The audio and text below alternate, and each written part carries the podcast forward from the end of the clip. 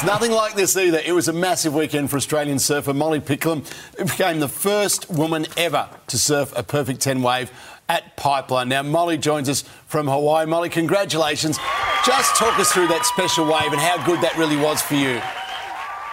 Hey guys. Yeah, I mean, Pipeline, it's it's such a beautiful wave. It's scary, and I kind of like that challenge. So I felt like Pipeline was the most fitting place for me to get my first 10, and then obviously the first 10 here at Pipeline for the women. It's I'm just so honoured to take that next stride for us ladies out there. Yeah, big year for Australian surfers, that's for sure. Uh, Caity Simmers, who, who just pipped you in the final, you end up runner up. Uh, she said you are a pipe master. Big waves always been your thing.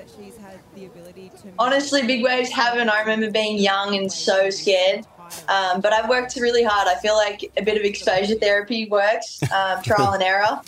Um, but no, Caity too. She was an amazing competitor this event, and um, I enjoyed surfing against her. She she makes me go hard, so um, it was quite the honour that final. Oh, this is going to be a good year. Hey, Molly, what's next stop for you guys? Where are you off to?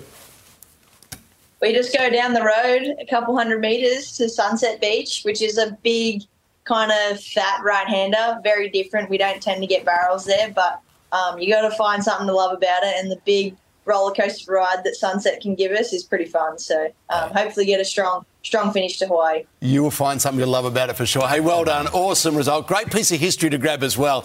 Um, keep it up. We'll talk soon. Thanks so much, Mark. Have a good day, guys.